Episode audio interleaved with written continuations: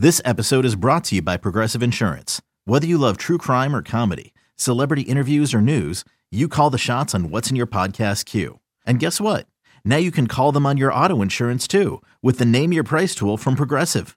It works just the way it sounds. You tell Progressive how much you want to pay for car insurance, and they'll show you coverage options that fit your budget. Get your quote today at progressive.com to join the over 28 million drivers who trust Progressive.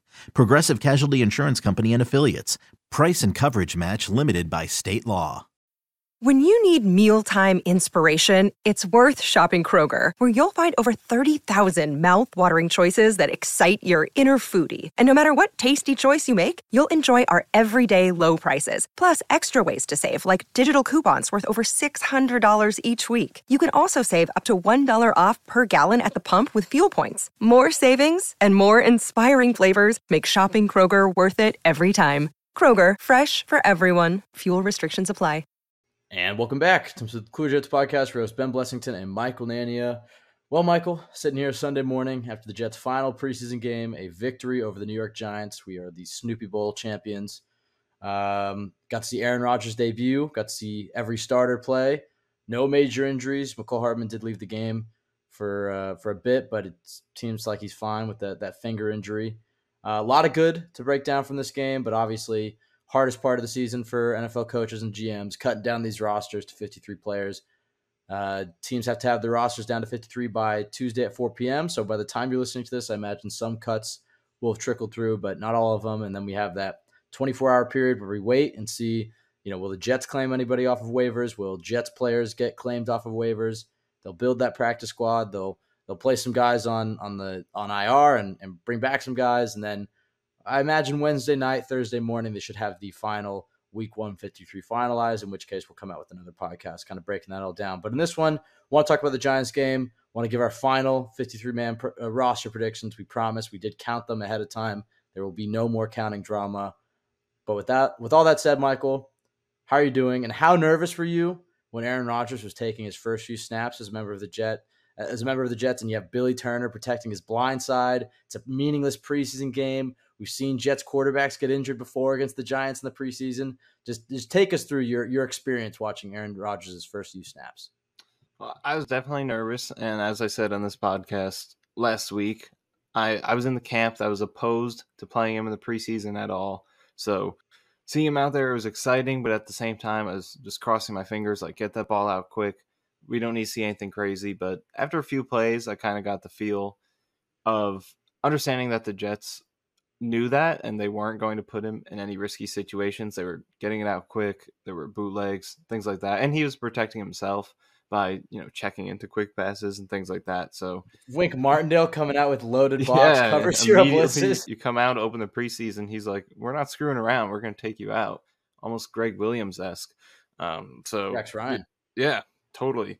So they were just going all out immediately. So there was sort of some fear when you saw that, like, all right, he better get that ball out. But after a few plays, I kind of felt like, all right, I think I think Rodgers and the Jets understand what the deal is here. There aren't going to be any risks taken. And so after that, I was kind of able to sit back and just enjoy the show. And this is where I think it really set in for the first time that, you know, Aaron Rodgers is the Jets quarterback. And there have been a lot of different moments throughout the offseason, whether it was the trade finally becoming official and him showing up to the facility, him putting on the helmet and being in tra- uh, in practices for the first time, or you know whatever it may be. All these different moments where it was like, okay, Aaron Rodgers is the Jets quarterback, but nothing compares to him actually playing in a game and being able to visibly see in a game what he can do to change the team. So it was really cool to see, and obviously the cherry on top being the touchdown was great. But even just throughout both the first drive and the second drive, the way he's able to command the offense. That's the thing that stood out the most. So it was a fun experience once we kind of settled in and and we're able to understand he's going to be safe. Yeah, I'm happy they played him. You know, I, I, obviously the injury risk was there, and it was a little scary those first few snaps, especially without having Duane Brown to protect his blind side. And we know some of the issues that Billy Turner has had. And then, yeah, the first few plays of the game, you're seeing, you know, nine guys in the box at the line of scrimmage. Um, but I think it was a good experience you know, the Jets face a lot of great defensive lines in the first few weeks of the season. Rodgers is going to have to get the ball out quick. He's going to have to deal with a lot of those pressure looks. Um, you know, New England and, and Miami run a lot of those cover zero packages anyway. So I, I'm glad he got to to shake off some of the rust, got to experience, you know, a, number of firsts, first time in a Jets uniform, first time playing at MetLife, you know, debut of the season. Um, so I think it just anything to kind of help alleviate some of that pressure on on that opening game of the season. And you even saw, you know, he had the miss to Uzomah. I think some of those, you know, just kind of first game of the year, butterflies, stuff like that. And also, I think, you know, just getting able to be with the starting offense, practice through some of like setting protections. And, you know, so much of this Jets offense is based off of option routes and choice routes. And you really got to see that. That touchdown to, to Garrett Wilson was apparently a run play. He does a no look hand signal to Garrett changes it to a fade. And, you know, that's that veteran uh, quarterback presence, not just the ability to do that, but then obviously the ridiculous ball placement on the throw. But a number of plays were like that, where it's option routes for the receivers, and Rodgers and his receiver have to be on the same page. So I think there's a lot of value to just getting those two series. I know it wasn't that many plays, um, but I, I, think overall it was the right call. Um, I guess let's let's talk more about his debut. We'll get to some of the other stuff, but starting offense as a whole, um, what did you make of, of some of the first few plays and some of the play call? Because I feel like we got to see a little bit more of what this Jets offense is going to look like now with Rodgers under center. Yeah, I think we got to see a little bit of a glimpse, but at the same time, they were definitely playing it on the safer side, but because they wanted to protect Rodgers and not take any of those chances. Um, but even considering that, I do think that what we saw is going to be a big part of this offense, and that's you know having a guy under center who could who can make adjustments and get to the best play and not always have to just ride or die with the play that was called because it really feels like the Jets in recent years have been forced to do that too much because they've had young quarterbacks under center who have not been able to make those changes or haven't been trusted to by the coaches. So if the coach calls a play and the defense has the perfect coverage for it, we've just been riding with it and that's it. But now we have a guy who's able to see like, okay, we're not going to run against a nine man box. I got Garrett Wilson with a 10 yard cushion. I'm just going to flick the ball out to him and let him make a play. Or, you know, same thing in the red zone. I see we got a loaded box. Garrett Wilson's getting pressed. I'm going to throw up a fade to him. So the ability to have a quarterback who can do that, I think that's the biggest thing Rodgers offers, even more so than the you know the arm talent and all the physical traits, is the ability to operate the offense in that way because that makes everyone else better and takes pressure off of their shoulders. So it, it really de-emphasizes the need to have everyone else on your offense playing at an elite level because he's going to raise them up and make their jobs easier. The offensive line doesn't have to drop back into like in this game, for example. I think they only had like three true pa- pass sets out of the twelve pass snaps that they played, and that's something that he's going to do for the offensive line because he can create snaps where you guys don't even have to block. You could take this play off because I'm just throwing a fade immediately. So it it makes everyone's jobs easier, takes pressure off them, and that's the best thing he brings to the table. We saw that in this game. Yeah, and you had that uh, article last week after Corey Davis's retirement, kind of outlining the target share that you envision for the season. I, okay, I know it's two drives and it's preseason. Lazard's not out there; you can't read it too much into it, but at least you can read into the fact that Garrett Wilson is going to get a bazillion touches every single game, and you should definitely draft him. And I would say in the first round if you're if you play fantasy football. I missed out on him in, in my draft, and I'm still pissed about it. But I think this guy is going to, if he stays healthy, is going to have an absolutely ridiculous season because you could just see already the connection that him and Rodgers share, and a lot of that is mentally. A lot of a lot of credit has to go to, to Garrett as well. It's not just his ability as a receiver physically and what he's been able to do last year as you know as a route runner and the hands that he has and physical traits, but it's clear that that Rodgers trusts him and trusts that mental side of him to to be able to identify okay this corner is playing off coverage, inside leverage. This is what I'm going to do in this play, and and I think that connection is going to be special. So uh, what did you kind of make of the target share of Garrett Wilson? And then I also noticed we were talking about before, like Conklin had the the first touch, or uh, I think it was like on the second play of the game. And then Cobb had that ridiculous penalty. But then I noticed Conklin was out and Uzomah was in a lot. So kind of what did you make of some of the, the target share of, of the starting weapons and how they used them? Well, Garrett being featured is definitely kind of what I figured we would see, not just in this game, but throughout the entire season. Uh, it really does feel like Garrett is in for a huge, huge number of targets this season, probably at least 10 a game. I think he's going to be in that Davante range where he's yeah, like sure. 170, 180 targets, something like that. and and that's what I had in my prediction for especially after Corey Davis went out. With Davis, maybe it's a little less dominant, but even with Davis, I think it was always on track to be, you know, copying that kind of mold that the Packers had with Davante Adams, where he was running the show, he was getting almost a third of all the targets. And then everyone else after that, they get to slide into a, a role that makes sense for them. You know, smaller volume, spreading the ball around to everybody, all three positions.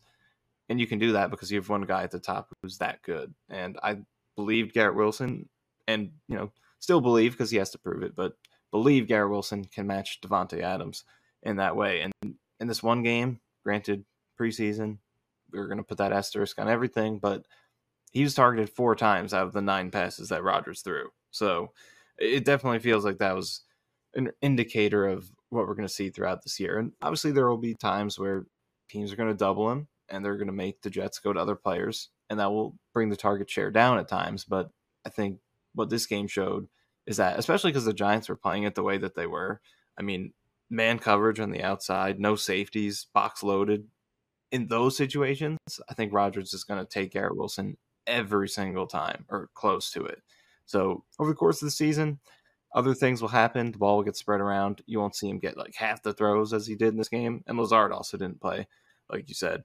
But um, if you give him those favorable matchups, Rodgers is always going to take it. Um, and then as for other the usage of other players, um, it was definitely kind of hard to gauge it because you know Breece and Cook didn't play. I feel like the running backs will be a big part of the passing game as well. So we didn't get to see a ton of of the involvement from those guys. Um, I, I still think Conklin's going to be the number one tight end by far. I think he's going to be the number two target overall on this team. I, I feel confident that he's going to establish himself as that because I just think Rodgers is going to trust his route running in his hands more so than any of the other regular pass catchers on this team. I think Conklin's probably the second most polished route runner and has the second best hands. Um, maybe Cobb's in that discussion, but obviously he's much. Well, that's that's the other guy, Cobb over Hardman. Cobb was their starting receiver outside, and twelve personnel and, and eleven personnel. So, what'd you make of that too? Yeah, I, I, I do see Cobb out targeting. I it'll be close because I think Hardman gives you obviously explosiveness that Cobb is bringing at this stage of his career, but even at this point of his career, I think Cobb gives better route running, more reliable hands, plus the chemistry that he has built up with Rodgers.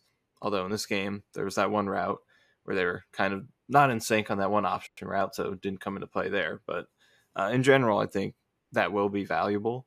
And I think you see it on improvised plays too, because you pointed this out to me. Uh, if you look at the film of the, uh, or not even, the replay film, whatever, of the the play where Rodgers scrambled and threw the ball away, you could see that Cobb had improvised and felt out Rodgers' movements. He was wide open for 25, 30 yards. Oh, yeah. If uh, Rodgers could score trip, potentially could have scored. So that's something Rod, uh, Cobb has done really well too. He's been very good with Rodgers on those improvised plays. I think he, from all those years of playing with him, he knows where to sit in in the middle of the defense to make himself an option for Rodgers on those plays. So I I do think Cobb is going to out target Hardman, but I just think I feel like in running situations, like if it's first down or if you have 12 personnel, there's two tight ends out there and you have two receivers, I feel like Hardman in those situations is going to be used a lot because, like, if it's first and 10, the run's a threat. I think that's when Hardman's jet motion is really going to make defenses respect him. More so, like, if it's a third down, I think that's where Cobb is going to significantly outsnap Hardman because third down, we know you're passing. Jet motion's not really a threat. I'd rather just have the guy who could straight up win more consistently than Hardman. But first down, I think he's going to make some plays on those jet sweeps and it'll demand respect. And then you could open up the run game. Uh, like he can be a pseudo run blocker in that way. That's a one of the big benefits of jet motion is not just making plays when you get the ball, but also the respect that you demand creates running lanes. So I think Hardman's going to get snaps in those situations. I see them being pretty close. You already saw it. You already saw yeah. him do that with the when they threw it to him. Yeah, exactly. You know, I have to say he danced a little bit too much for my liking. I wanted. It was it was a weird play. I was like, what is it? I mean, I guess he knew he had such a speed advantage. He could play around a little bit and then still get the first anyway. But I was kind of like, where is he going? He's kind of squeezed to the sideline. Can you get that first down? But he he ended up getting it, so it was it was all good. Yeah, and uh, I think uh, JT O'Sullivan does those great breakdowns every week where he, you know, he broke down Rodgers's um, debut, and he pointed this out. And this is something that's always bothered me because I've seen Gase do it, and I see it, saw LaFleur do it. But a lot of times when you see um, any play where the, the Jets are going to accept that they're going to have a free rusher and you're going to roll into them, uh, the Jets, at least for this, they had they went heavy on the left side. They had a tight end and they had Hardman motioning left. So it was just a really wide front for that defensive for that free rusher to get to Rodgers, And then obviously Rodgers chirping with him, at, you know, afterwards. But I, I think I just have flashbacks. I'm trying to remember exactly which play it was, but it was something like Darnold's first year with Gase or whatever. But they would have free rushers, you know, right off the, the right tackle with no tight end, no receiver in motion, nothing. And that, you know, that defensive end sometimes up the middle Darnold. in that seeing ghost game. There were yeah, well, a that, few that yeah. came straight through like A gap and B gap. But I know that's um, not your point, but it was that bad. No, but no, seriously though. But that's that familiarity with with Rodgers and Hackett. I mean, it, yes, this is a first year offense, but Rodgers and Hackett, Lazard, Cobb, all these guys have been Billy Turner, I guess, have all been in this offense for years now, and you know you're, you're going to see it grow throughout the season. Um, but clearly, that comfort and that familiarity is there with all the checks that they're making at the line, the options that they're you know in, in different that they have in different situations. I just loved getting to see a veteran Jets quarterback, just the calming presence of, of Rodgers and just like the subtle little nuances and the, the way he moves in the pocket and his play fakes. It was just, it was an absolute pleasure to watch. And I can't believe we have to wait two more weeks until, until the first week of the season. Um, starting defense. Also got to see them a little bit, only played a little bit, but got to see a few sacks, got to see Sauce with the big play. Sauce almost got beat on the first play of the game, but it was a bad throw. And, you know, I do trust Sauce Sauce's uh, makeup ability and ability to kind of break up those deep balls. But overall, a, a, flawless performance, I would say, from the starting defense. Any thoughts on on those guys? Get got to see Tony Adams for the first time. Yeah, I actually did focus in and watch all Tony Adams snaps because I, I was curious. We haven't seen him play this preseason. This is our starting free safety. Hasn't played any snaps yet. And there's nothing really to write home about. He was never featured in the play at all, but he looked really aware with his coverage assignments, passing stuff off, um, picking up the routes that came into his area, just things like that. And I saw him used in a few different ways. They didn't have him as the free safety every single time. There were there were a couple snaps where Jordan Whitehead was deep and Tony Adams dropped down. So I, I think I think we'll see some interchangeability between them, which I don't know if I agree with that because I don't I don't think Whitehead deep is ideal, but we did see some of that. So and it, it is good for like disguise purposes. You don't want to just straight up play the same thing every time. So uh, I did see some of that with the safeties, but I mean overall the starting defense did its job. Giants were playing their backups. You want to completely dominate that unit as a starting defense that hopes to be top five in the league, top three hopefully. So uh, and they were able to do that. And Jermaine had another active game. Jeez. He's just been really coming on throughout He's, this preseason. I mean, that draft class is yeah, unbelievable. I, we already knew that, but like just the fact that he he's like the cherry on top because we didn't talk about him that much right. last year because Garrett and Sauce got all the attention and Breece, but he's really turning into a legit. I mean, we'll see. It's preseason. I don't want to oversell it, but I'll put it this way: he's definitely taking Carl Lawson starting spot, injury or not. Yeah, and it, it is preseason, but what is exciting for me is that compared to last year's preseason, it's still a step up versus that because last year's preseason he didn't really stand out that much. He's kind of just like just a guy out there. He he made some plays, but considering it was preseason competition, he didn't stand out amongst those players. But throughout this preseason, and and this was the same thing for Bryce Huff and Will McDonald, which shows how deep this unit is. Um, whole preseason, Johnson, Huff, McDonald looked like they didn't belong out there. Like it was unfair for those offensive linemen they were facing. So that's what's exciting for me with Johnson is that he clearly looks improved versus where he was at this point last year. And we'll see if it does translate, but considering that improvement, I think there's a very good chance that it will. And that's not to say he'll be a superstar or anything, but we already know he's a great run defender. I think he'll get even stronger and more consistent in that area this year. And then the pass rushing, I think last year, you know, he was, I would say, towards the bottom in terms of overall consistency with pressures and stuff like that. But this year, I could see him becoming pretty solid as a pass rusher to complement what he does against the run. So just a balanced two way defensive end. I could see him being that this year. Yeah, I'm trying to remember exactly what our, our stat predictions were for, for this unit in terms of, of sacks, but I think whatever it was, it needs to be higher because the fact that Jermaine Johnson has turned into this finisher, you know, what we're seeing from Bryce Huff and Will McDonald, on top of what we already know that they have in, in Quinn and in JFM and the vets they brought in from Seattle. This is a unit that is going to be a nightmare every single week for, for quarterbacks. And we already knew that before this game, but it was nice to kind of get a, a glimpse of it uh, in action. The other guy that I, I, we say this all the time that doesn't get nearly enough credit, Michael Carter II made a tremendous play. I think it was like the second play of the game, um, breaking up that screen pass. to, to Cager. He doesn't get nearly enough love, but he's a huge part of this of this defense. Um, so yeah, pretty great uh, opening for the Jets for their starters. Going to the backups, what did you make of, of Zach Wilson's performance? I know he didn't have necessarily the the big play that he, you know, the first game against the Browns, he had the, the deep bond with Malik Taylor. Last week against the Bucs, he had the the big scramble. This game, kind of missing that big play. He could have had it on his last throw of the game to EJ Jenkins, which probably his worst play of the game. He missed him, would have been six. But besides that, I thought Zach actually played pretty well. I mean, he was victim to some drops, but I thought he looked more confident, was airing it out. I think you saw, I think you can definitely see you saw some growth from what he was um, last year to now. And yeah, it's preseason going up against backups, but still, you, you can't overstate that that mental side of things and that confidence. And I think you saw Zach look a lot more confident. His mechanics looked better. His accuracy looked better. Ball placement was nice in this game. So, what did you make of, of Zach's uh, performance in this game, and I guess preseason as a whole? Yeah, I like the way he played in this game because going in, I did want to see him show some more aggressiveness. This being his last preseason game before the regular season starts, because first three games he was good and I liked the way he played, but he was definitely really conservative. He had the lowest average depth of target of any qualified quarterback in the league over those first three games. So, uh, which I think made sense for his development because you think about where he's at. He's trying to reset after how last season went down, which was really rough. It was tumultuous. He's getting a lot of criticism, and you know his game was just reckless, and it was all over the place. So I think him being extremely conservative those first three games, it made sense because he's just trying to get back to basics, learn a new system, and just recalibrate, get back to square square one, and uh, build it from there. So it made total sense. And I thought I thought he played good, even though it was a safe style.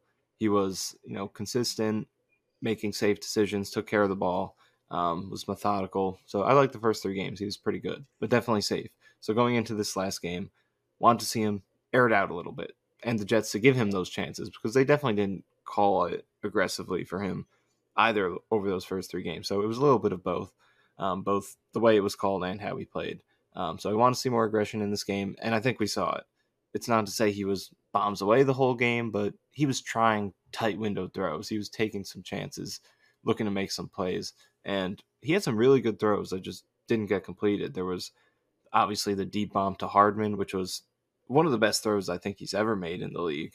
I mean, the way he stood tall in the pocket there with clear pressure coming right at him was unfazed stood there and made that throw. That is something that we've not seen a lot from him in the league. He's hit some throws when he's been clean, such as that Malik Taylor bomb in the first game, but this one was pressured and he still stood in there and made that play. Didn't run backwards, didn't try to create, stood tall made the throw. I love that. That's something that we've been missing, uh, that he's been missing from his game uh, throughout his career so far. But uh, that was a fantastic throw. Hardman just couldn't make the catch. It was very well defended by the defender, got his hand in there. But in terms of the throw by Wilson, I think couldn't have been any better. Uh, then there was the sidearm throw close to the goal line that he had to Gipson, which again tightly covered. Great play on the ball by the defender, but another pressure throw. He uses the unique arm angle to get it around, and he threw a dart into the hands of Gipson. So he had some good throws like that that got dropped, but overall, he did have some misses as well. There were a couple little stretches in there where the offense was erratic and couldn't really get anything going. So, and that's kind of been the theme of this preseason. It's he hasn't been extremely consistent. There have been some ups and downs, but for the most part, I think he's been more stable than he was last year and to the level that you'd like to see from a backup quarterback. He has looked like a guy who, you know, say it's say it's halftime and you're up by 7 and you need him to come in in the second half and hold that lead for you. He looks like a guy who you can trust to do that. So versus last year, where you know favorable situations, playing a bad Lions defense, he couldn't take advantage of those opportunities. Uh, the Jaguars game where they hung around and they had a chance at home to win a gritty game, couldn't even do that. So eh, you compare to where he was last year, and you keep this the expectations realistic, and understand we're looking at the backup quarterback right now. I think within that lens, he's had a very solid preseason long term, we'll see what happens. If he can can get back to being the guy who was drafted second overall, be that franchise quarterback, that's a conversation for another day. But if we're just talking about the backup quarterback for the Jets, can we trust him? I think this preseason added a lot of faith in that. Yeah, and I think Boyle looked pretty good too. I know he's I know he's friend of the pod. Don't want to be a, a shill here, but uh, I think Boyle, especially in this last game, looked like he had a great grasp of the offense and was able to move the ball up and down the field. And I, I think Zach is clearly QB two, but you know the quarterback room as a whole, I feel feel pretty solid about. Uh, we'll see if Boyle makes the final team. He'll definitely be in the quarterback room, whether he's a practice squad or if he's QB three on the fifty three. Saleh was talking about that three QB rule and how that is a big help. So that should bode well for for Boyle's chances of making this roster. Um, but we'll ultimately we'll see. Overall, I think the QBs did a pretty good job in this preseason. Um, and like you said, I mean, I think our confidence in Zach as a backup quarterback has definitely grown exponentially. We'll see how he develops throughout the season. Hopefully, we don't see him again until next preseason. Um, but we'll see how he develops with a full season sitting behind, learning behind Rodgers, getting those reps in practice, see what he looks like next spring OTAs. If we have to see him this season, you know, statistically speaking, we probably will. I do feel a lot more confident in his ability to, to kind of keep the the ship afloat. Um, let's do some stock up, stock down from the entirety of preseason. Then we'll give our final 53 man roster predictions, and we also have a prediction for the practice squad. Um, I, I, sent you. We, we, compiled a list beforehand, but let's just start with some of the the stock ups. I think the biggest stock up out of anybody throughout training camp and preseason has to be Mekhi Becton. I don't think anybody. I mean, Roger said it himself, but I don't think anybody has grown more uh, this last month from Becton, who seemed to be in the doghouse, getting third team left tackle reps, to now the starting right tackle. Fan base is behind him. Seems like the team's behind him. Um, and he's he put himself. You know, he did all that work to to get back here after two years off, being out of shape, getting in shape, building back confidence in a in a twice surgically reconstructed knee, and playing a different position too. Uh, he's looked he's looked good in preseason. he's had a good training camp as well. So I'm excited for Becton, and I really just hope he, he can stay healthy. Yeah, I mean, from the start, it was always a situation where you were hoping for the best, but also prepared for the worst, just because you know Becton's run into a lot of hard luck in his career to this point.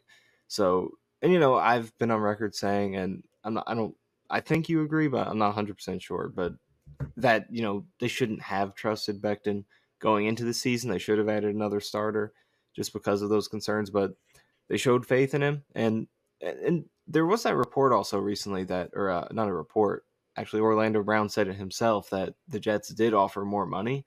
So I think the Jets did try to upgrade. So it's not like they went all in on Becton, but nevertheless, it played out the way it played out the way that it did. And Becton came into training camp as a guy with a chance to start and easily the most talented tackle on the team.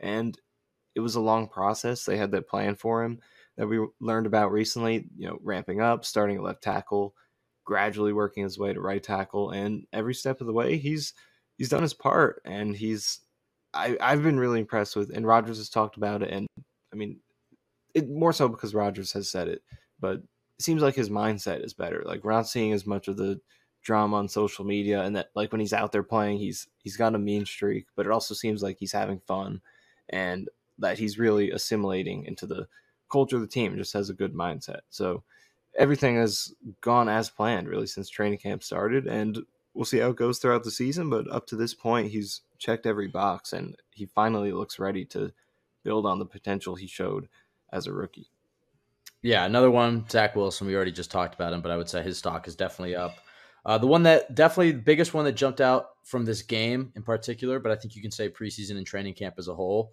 and somebody who I think has a pretty good chance of making the 53 now, Xavier Gipson. Really impressed with what he did uh, in this Giants game. A number of times where you know he caught the ball short of the sticks and was able to make a man miss and get the first down. He moved the chains a lot. He was their first team punt returner and kick returner, so that also bodes well. And also, Rodgers came out in the the, the post game press conferences and was talking about um, you know what Xavier did in that game.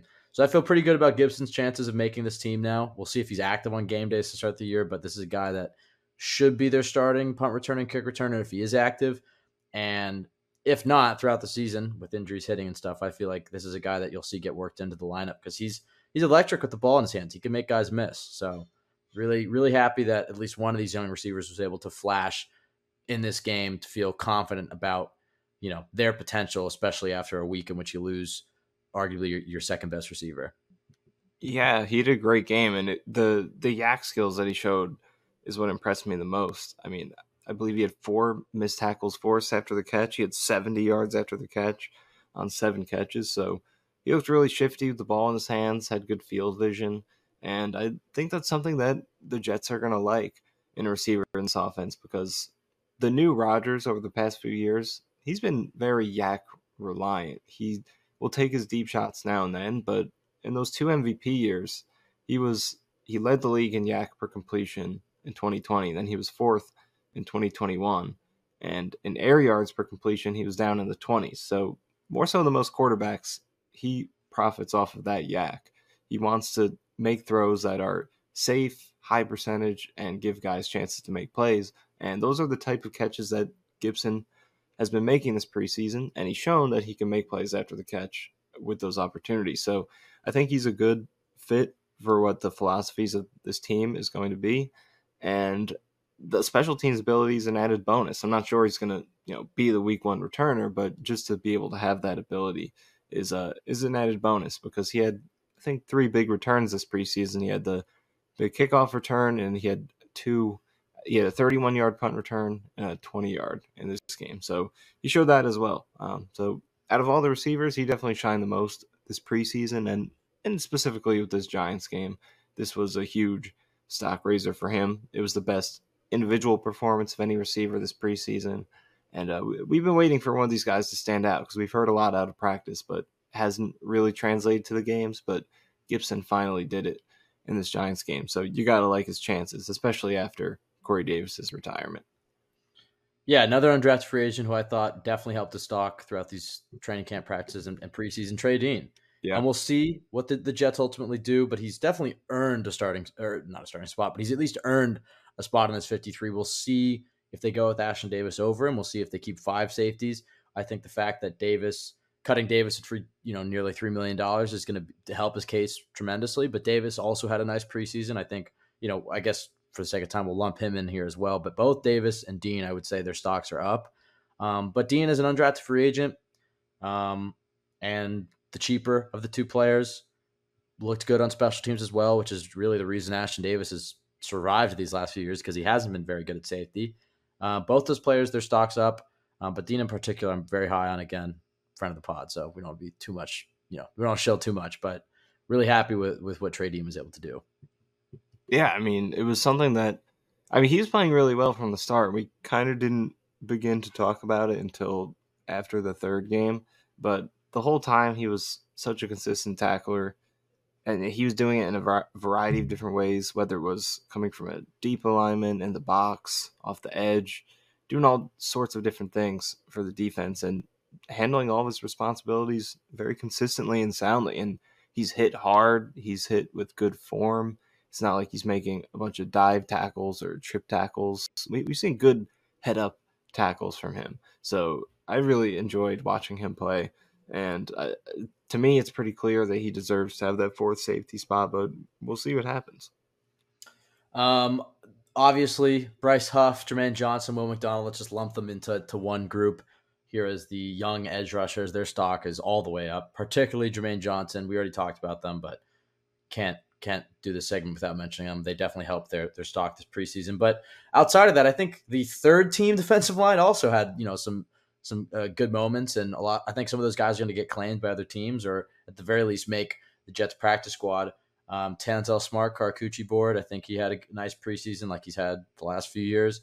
Uh, Pita Tau. I'm gonna mess up this name. We were trying it beforehand. It was what is it? Pita Tau Menapau or Tau Tau Mopanu?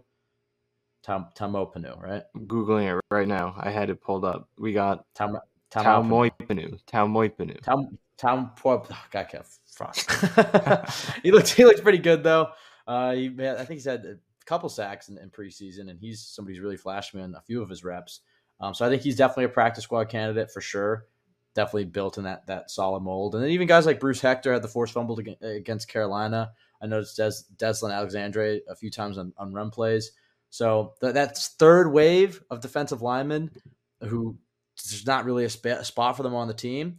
Uh, impressed, and I think they've earned a spot on at least his practice squad or at least uh, somebody else's practice squad. So I thought we should throw them in there as, as a stock up mention. Um, if you don't have any thoughts on the, the third string offensive line or defensive line, let's talk about some of the backup offensive linemen. particular Wes Schweitzer, the guy that I think you and I were both not too high on. Not to say we were Wes Schweitzer, you know, doubters, but I think you and I both kind of preferred Colon just from what we had seen in their tape at, you know, with the, the Commanders versus the, the Ravens. But Schweitzer impressed me in preseason. I think he shows a nice nice push in the run game. Um, looked pretty good in pass protection as well. I mean, again, preseason we'll see him against starters, but number of snaps, versatile offensive lineman, definitely a guy you feel confident about if injuries hit, and also if if injuries hit at tackle and they have to move AVT out. You know, I think Tippmann is probably who you'd want to see, but it seems like Schweitzer might be ahead of him. So um, I feel pretty good about Wes Schweitzer. You know, in terms of the interior offensive line depth. Yeah, I like the way he played this preseason. He was pretty consistent in pass protection, especially I think, and you know, I think whenever you're looking at backup offensive offensive linemen in particular, but really any position, when you're looking at backups, you have to understand what the you know what the measuring stick is. Like no backup is good compared to a starter. Every backup is a drop off compared to the starters, or else they would be starting. So you have to compare them versus the other backups in the league. And I think Wes Schweitzer, as among backup guards, interior linemen in the league, I think I think he's above average. So I I think you could do a lot worse than him, and we've seen a lot worse with this team in recent years. So uh, yeah, it's not to say he's he's a world beater or anything, but I mean, as specifically a guard, I think I trust him. At center, he's had he's been worse as a starter than as a guard, specifically last year. Um, so center, I don't know if I really trust him there, and obviously Tippmann, I think, is first in line to replace McGovern anyway. But uh, at guard, I like Schweitzer, probably on, on the higher end of backup guards. Uh, I think also I would say stock up. You know, I know he some Jets fans are hoping that he would beat out McGovern um, for that starting spot. So, uh, but I think overall, just the way that he played in the games, you have to be pretty excited about his his potential to develop. And seems like Rodgers wants that veteran center. We'll see what happens throughout the season with Tippmann if he gets some reps. Um, but I would say overall stock up just from what you got to see in, the, in those preseason games, and also got to display some of that versatility playing um, the guard position as well uh, as a center. I'd say the one thing with Tippmann that I just noticed is that we talked about it, but the snaps, especially out of shotgun, need yeah. some work. Yeah. So that's something for him to, to develop. But he definitely, as a blocker, uh, impressed in these games. Let's stick with the offensive line. I have two guys, two starting guys who have been criticized by this fan base. One in particular, I've been very critical of that I think has had a nice camp. Um, and one in particular, you've been very critical of that I would also say has had a nice camp. We'll see how they look in the regular season. Maybe they have just been overshadowed because the tackles have been so bad. But Connor McGovern and Laken Tomlinson, I think they had a nice training camp. And I think, you know, again, this game, it's hard to really judge too much, but I'm going a little bit back to, to the Carolina game as well. Um, I think these two guys have, have had a nice summer. McGovern in particular, but Laken has looked has looked pretty good in every every snap that he's had in preseason. Again, we'll see what happens in the regular season. Maybe he was just you know, dodging some of criticism because the tackles were so bad. But I think I think McGovern and Laken had a nice summer. I agree. Yeah, they played well in the preseason, sound and consistent, not a ton of mistakes, and small sample. We'll see if it translates, but good to see because yeah, Laken Tomlinson's a huge X factor this year. I mean, he, this is a guy who you gave a lot of money to, who came in off of a Pro Bowl.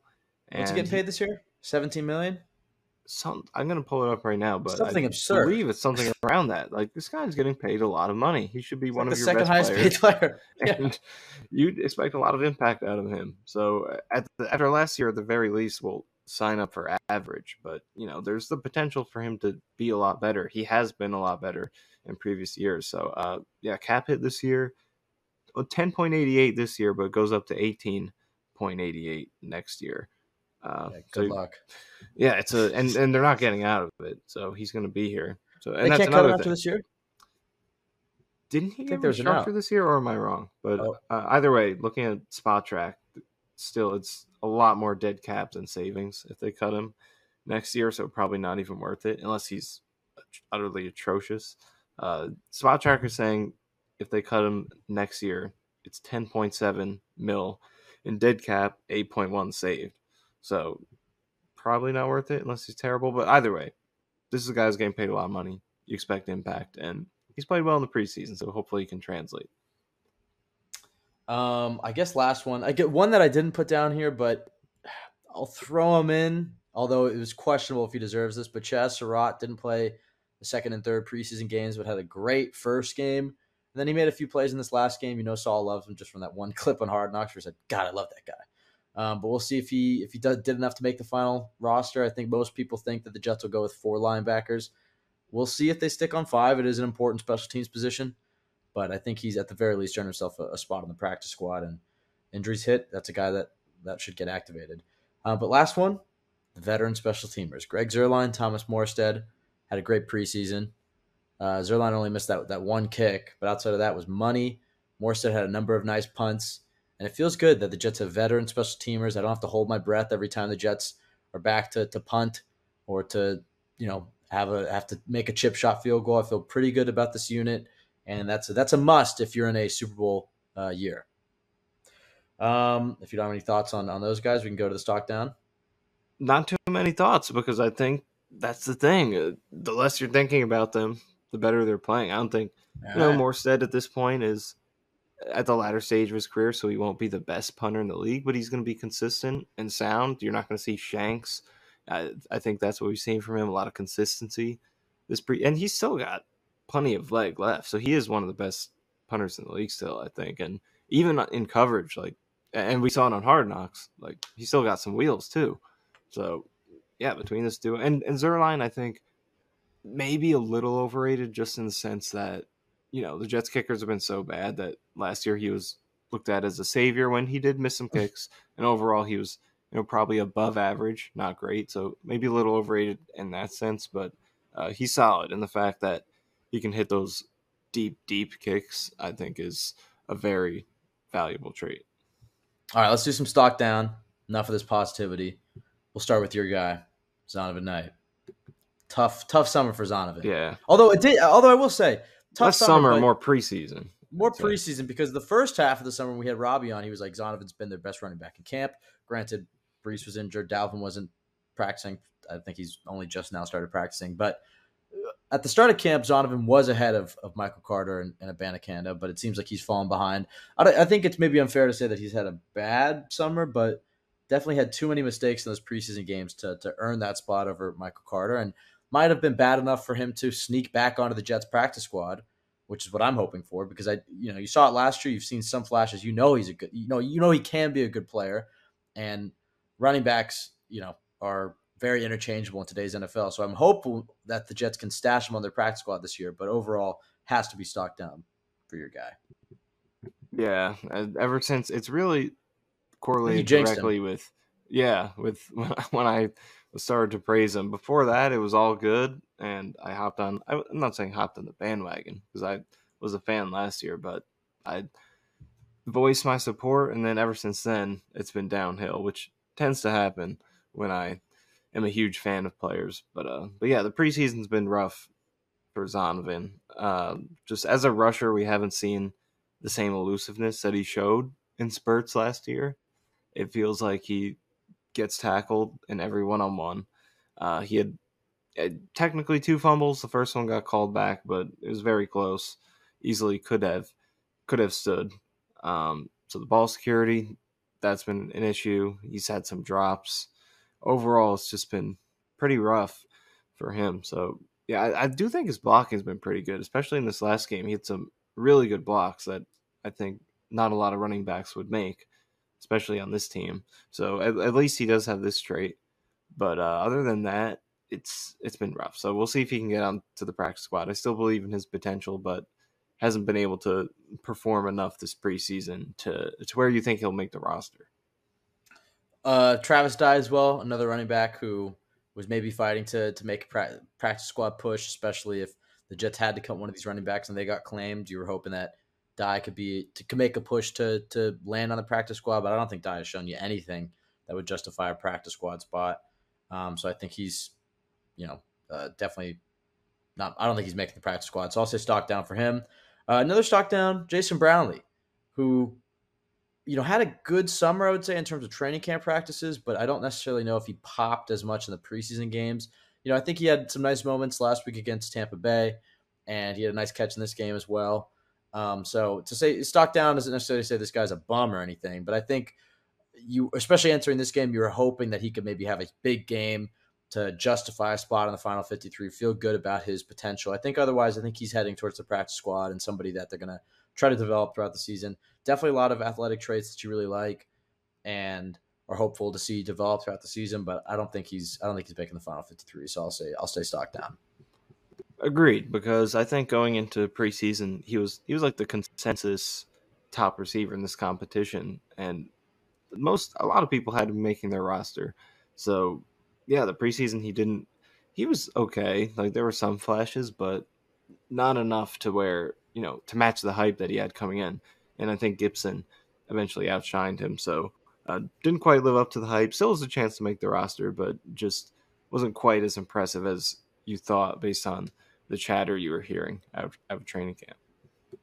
Yeah, uh, two other stock downs: Max Mitchell, Billy Turner, uh, struggled all summer. I think Mitchell the team is is pretty high on, and I think in pass protection he's you know okay. Obviously he's get gets beat every once in a while, but the run game for Mitchell has really been a struggle this preseason. Has too many plays that stand out as negatives. Um, again, he's somebody that I think you're hopeful can can develop. I mean, he was a fourth round pick last year, then you know had an illness pop up and was you know missed the, the end of last year, and we're not sure necessarily sure how much that affected his training, his ability to put on weight, uh, his spring. Um, so hard to judge him. I think he's still a guy that they'd, they'd like to develop, and and we'll see if Becton is to go down. Is, is it Turner? Is it Mitchell who slides in there? Is it AVT sliding over? Um, but overall, I would say Mitchell and Turner had stock down from at least kind of what we were hoping for at the start of training camp. Yeah, absolutely. And you know, going off what we just said about Schweitzer, with him seeming like a good backup relative to the rest of the league, I think the way that Mitchell and Turner played, you don't feel the same way about them as backups. So I think I'm concerned about them as depth going into this year because even against preseason competition, they were unable to stand out and often struggled. Specifically, Mitchell in the run game was, you know, he really struggled there. I mean, Turner maybe a little less. I don't know. Turner's been Turner. We didn't. Bad. Turner we didn't get to see as much in preseason action, but we got. But to, the, uh, there were a lot of like uh, the training camp clips that yeah. fan share and stuff, and it, felt like he was getting beat every single time. Which, maybe, maybe granted, we know who he's going to... against yeah. on his D line, but um, in the preseason, neither of them backed it up and were able to prove that okay, let's go against some preseason guys and not Bryce Huff and uh, prove we can beat them. But they couldn't do that. So yeah, I'm I'm skeptical of them as depth going into the year. I'll also put Tristan Colon on this list, and not necessarily to say that I think he's been horrible or anything. I think he's a practice squad guy. Um, but I was hoping to see him kind of push for a starting, or not a starting spot, but at least a, a spot on this 53 man ro- roster. And I think between him and Schweitzer, Schweitzer's been far more impressive. Colon's had a few misses, but overall, I think Colon is great depth if you're able to get him on the practice squad. I think just relatively speaking, put him at stock down. There aren't too many guys I wanted to put on this stock down list. We have a few more. There are a few young guys like you know we contemplated some of those those younger corners that have had some bad moments. Like like Derrick Langford had a, a, tough game against Tampa Bay but then he made a nice play against the Giants. And you know it's it's the, some of those those backup guys it's like okay was there really much stock to begin with? Is it fair to be putting some of these guys on here? So um, obviously more guys in the stock up but I'll say last two guys I want to put on the stock down um, Jarrick Bernard-Converse and Carter Warren both going to be presumably making the 53, but then immediately put on IR. We'll see if either of them get activated. I would imagine middle of the year they probably will.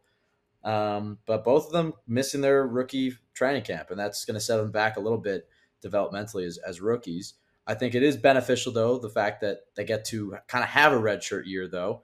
Um, they won't count on the 53 after they make that that initial roster spot.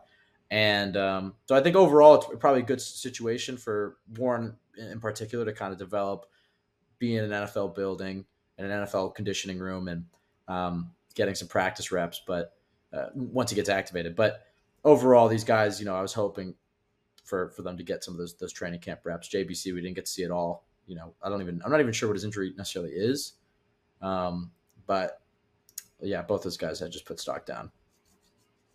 Yeah, I mean it's tough for them whenever you suffer an injury, and uh, on, on that on that topic, another Jet player who had a pretty early injury in their career, Cameron Clark. I just want to bring this up because I don't know if we talked about it, but apparently he's been a, like a mentor to Mekhi Becton and very very helpful in Becton's the year that he's had and his his progress throughout the past month. So that that's been good to see. So that's so does that does that count as does that count as a win for Joe Douglas's 2020 draft class? Is that another? Can we turn that? I would say so because I think you know, he drafted him. He wouldn't be here if, if not for that. Jeez. So if he's helping Mekhi Becton, you know, supplementing him. So I guess it's a little bit of a saving grace for that draft. Oh, class. sorry.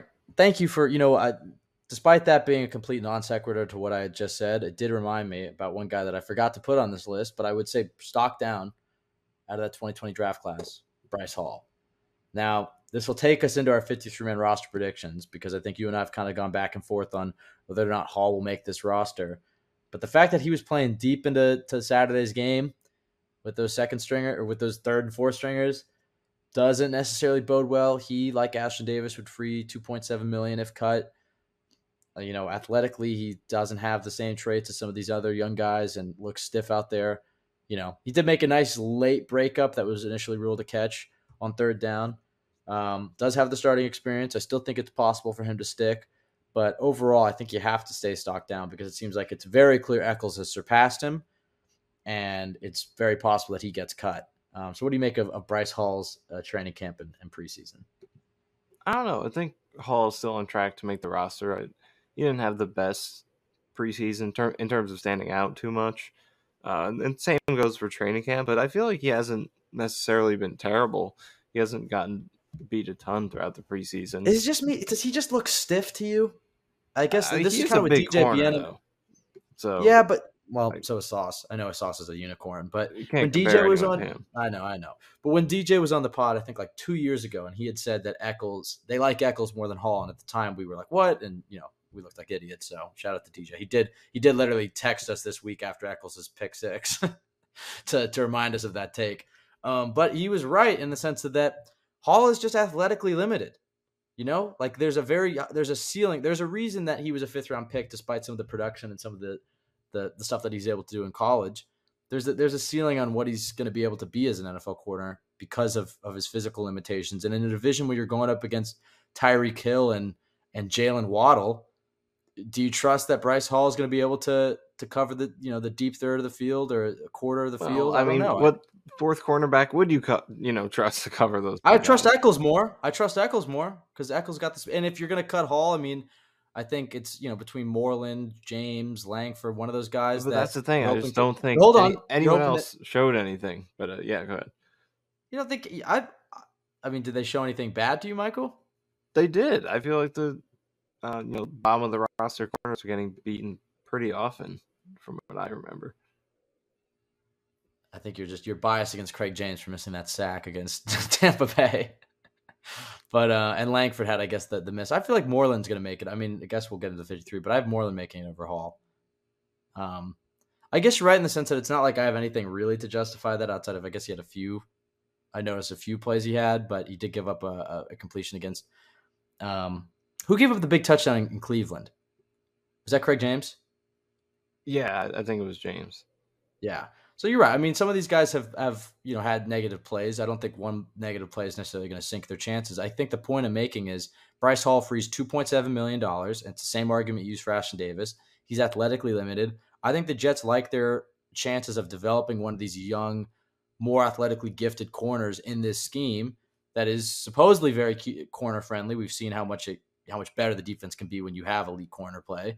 But this was our argument back in 2021 that if you have a great defensive line, the scheme takes a lot of pressure off the corners because they're playing a lot of zone, deep coverage. Um, I think they'd like their chances of developing, you know, a more athletically gifted corner than, than Bryce Hall. He just looks stiff to me, stiff in the hips, doesn't look that fast. You know, I think he did a nice job of uh, he does a nice job of those late breakups, I guess, but he's never going to be a guy who's very active on the ball, getting a lot of interceptions. I don't know. I just feel like there's a there's a cap there, and you'd free nearly three million dollars cutting him. I think that these Jets co- coaches and you know Tony Oden are in that that practice room, that cornerback room every single day, watching practice with these guys. I bet you there's somebody in there that they like more than Bryce Hall, and you know we'll see who it is. But that's just that's just my prediction. I, I agree that it's not like you've seen any. It's not like one of these these uh, backup corners has really flashed in particular.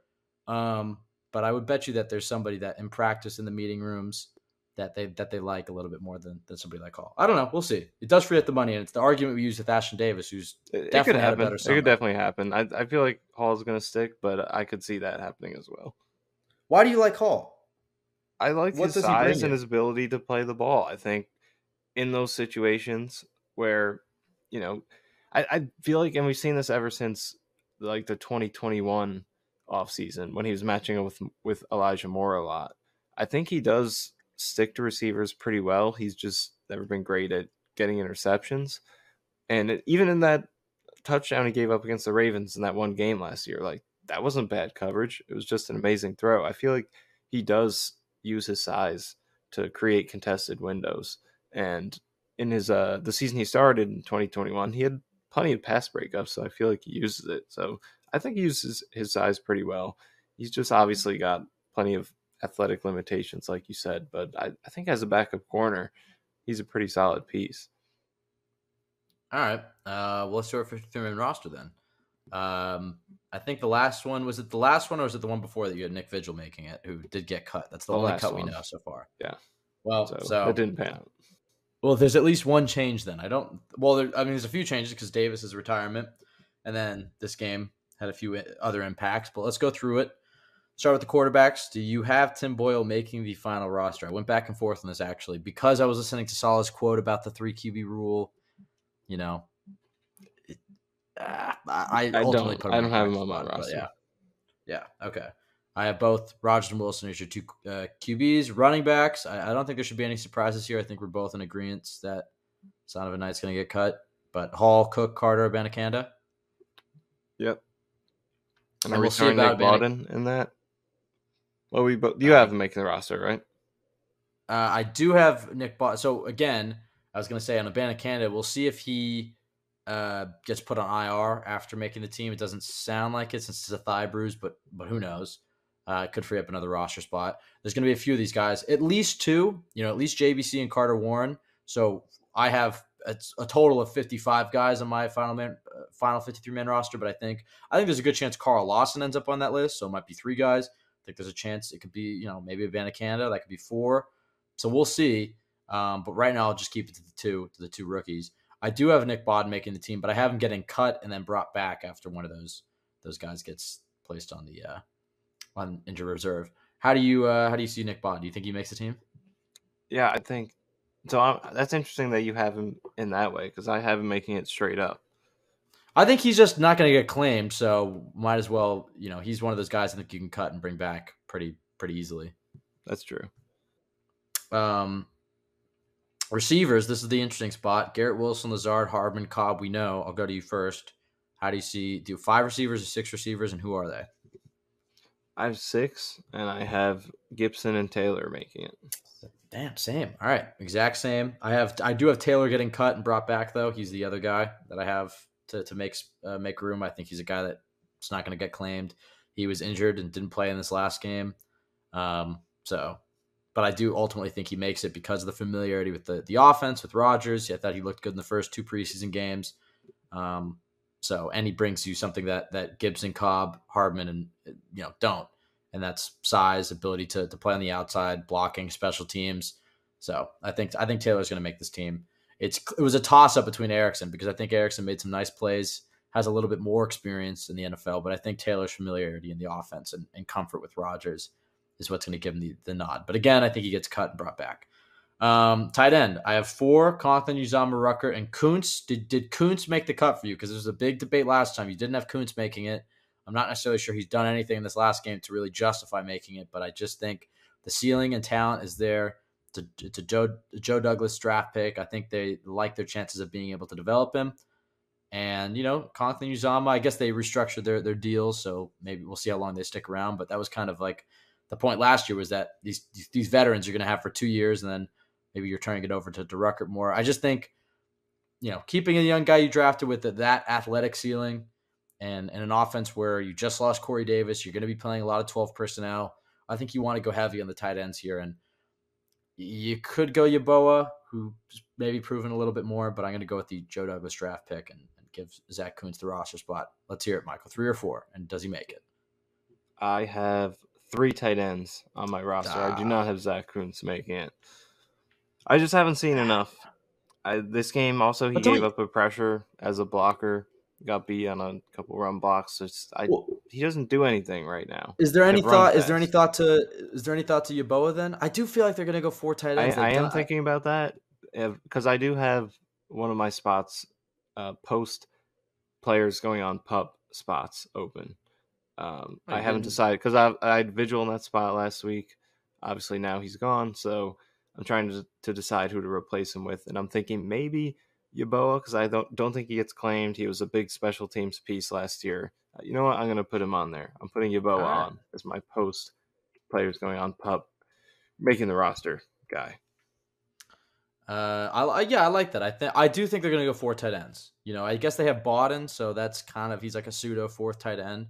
Um, I think, I I just think Kuntz they'll they'll you know he'll be inactive on game days to start the season. I just think his his ceiling is too high there, and I do think there's a chance he could get claimed just because there aren't many tight ends with with that athletic score. And I don't know, I, I like his ability to develop throughout the season, so I think they'll they'll keep him around.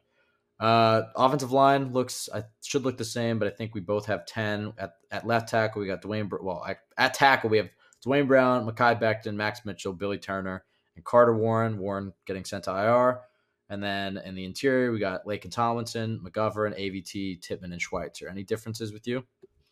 Yeah, I have the exact same. All right, let's go to the defensive line, which I suspect will also be the same.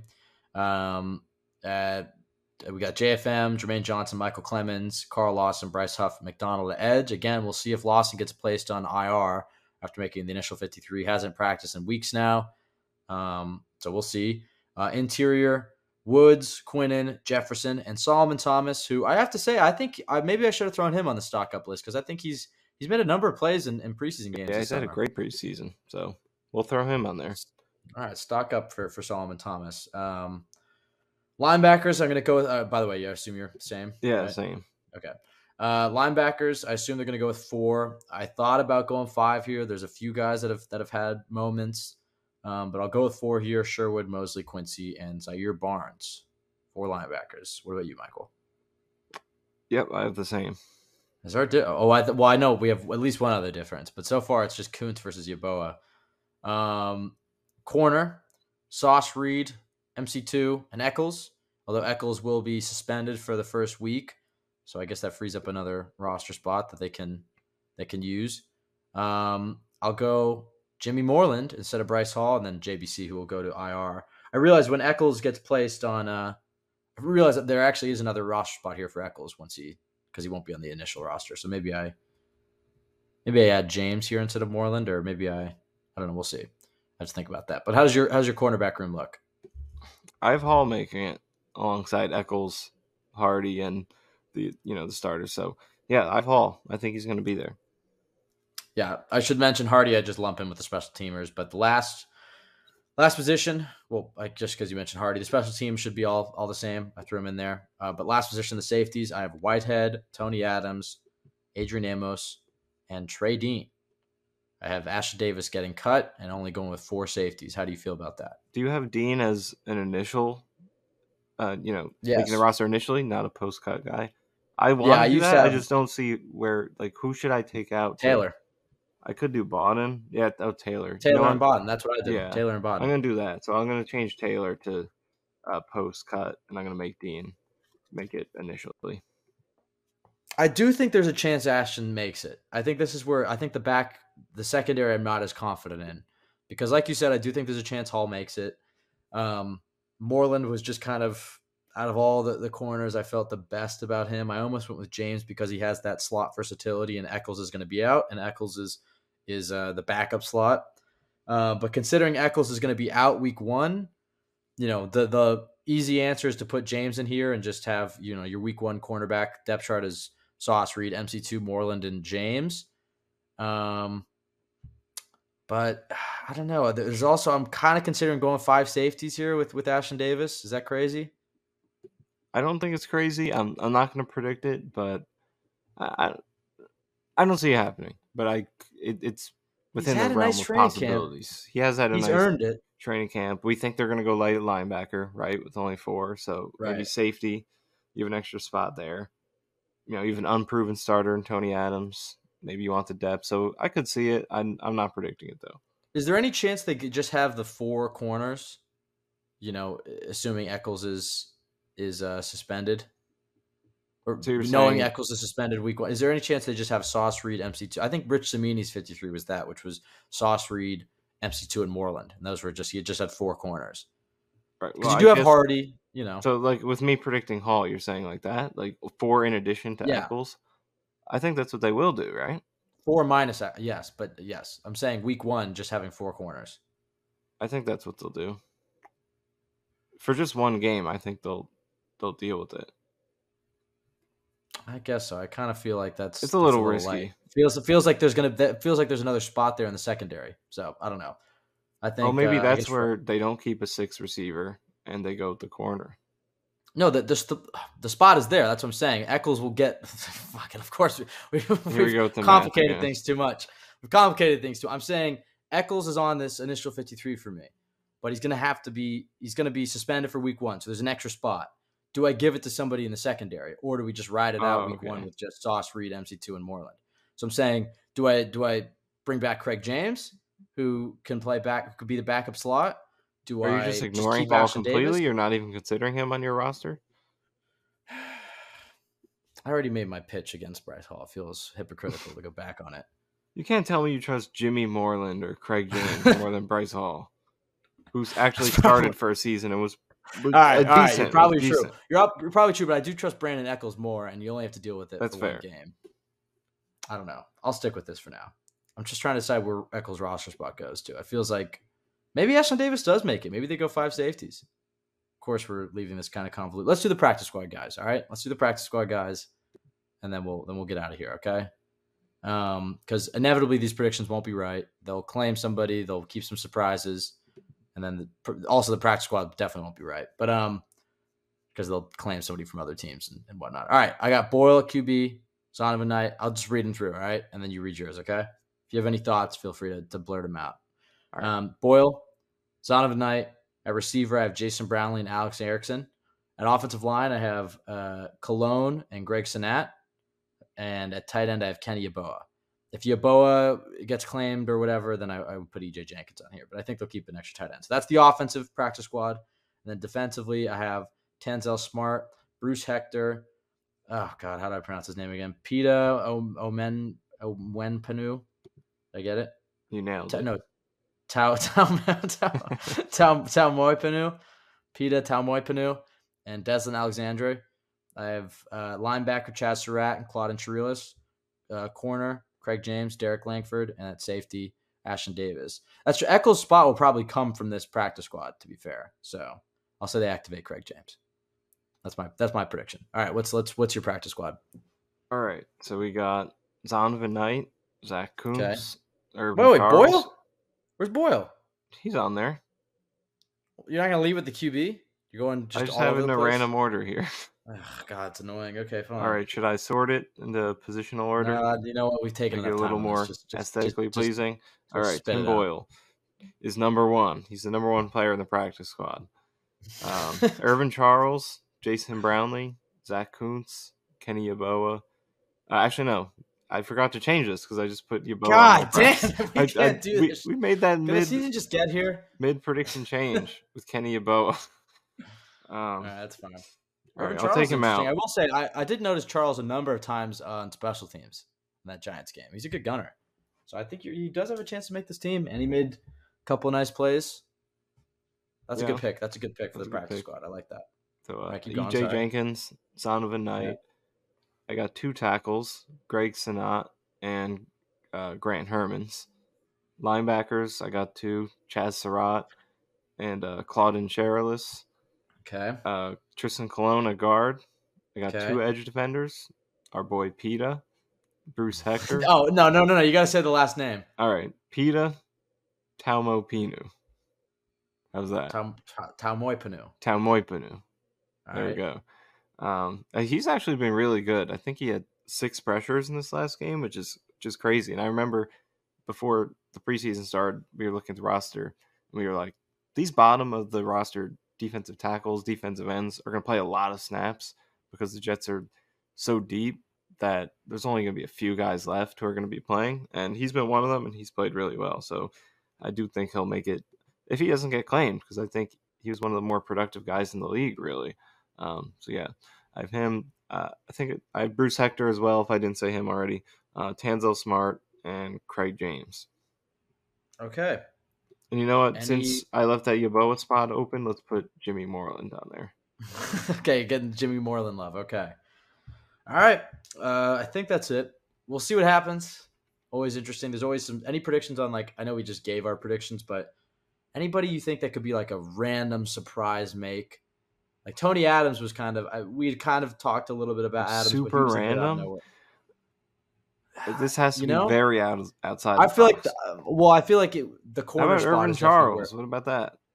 Like he's like you said, he's the been getting gunner. early gunner reps. Yeah, that's a, that's a surprising one. I could see it.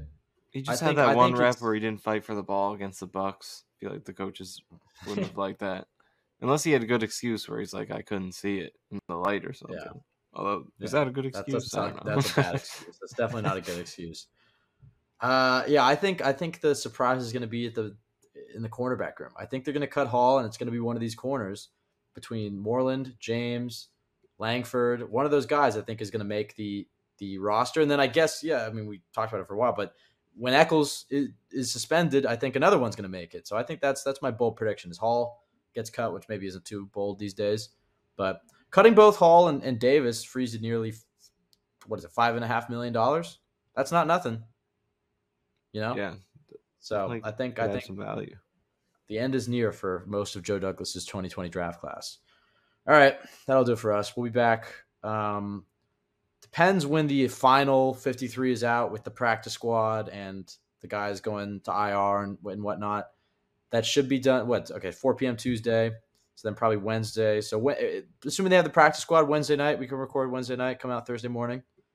Uh, if Yeah. it's if it doesn't happen until Thursday, maybe we'll record Thursday and it comes out Thursday night. But sometime towards the end of this week. And then finally, we get to just prepare for games. I love doing game previews on this podcast and talking about actual football. And we don't have to do any more of these stupid roster predictions that we keep fucking up. So thank you everybody for listening. Um, you can follow us at UHA Pod on Twitter. Michael, Michael underscore Nania, and myself, Ben W. Blessington. Go to jetsxfactor.com for the best place to go for Jets content. Subscribe to the Jet X Factor YouTube. We post other podcasts there. If you can, rate, review, subscribe on iTunes. Um, I think that's it, Michael. Last thoughts. So I just pulled up the 2020 draft class, and if Ashtyn Davis and Bryce Hall do both get cut, Becton is the last man standing from that And class. Cameron Clark.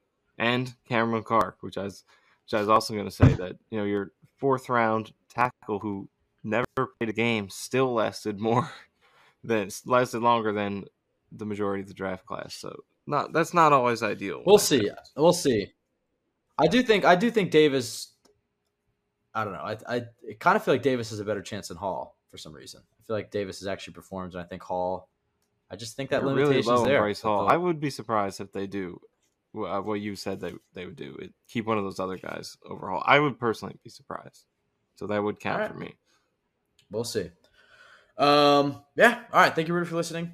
Have a great week. Two weeks until actual Jets football. Cannot wait. Finally got the throwback Rodgers jersey, so we'll be rocking that. Michael and I will both be in the house for week one. Absolutely cannot wait. We'll have a number of podcasts coming out before then. Um, and we'll just this is the longest time of the, the season, it feels like. These two weeks between cutout day and start of the season. Especially it's a little longer this year, but it'll be worth it. Very excited. Everybody have a great week. We'll be back on Thursday. Didn't sound very confident. Thursday morning and Thursday night. We'll see. Have a great week. At some point.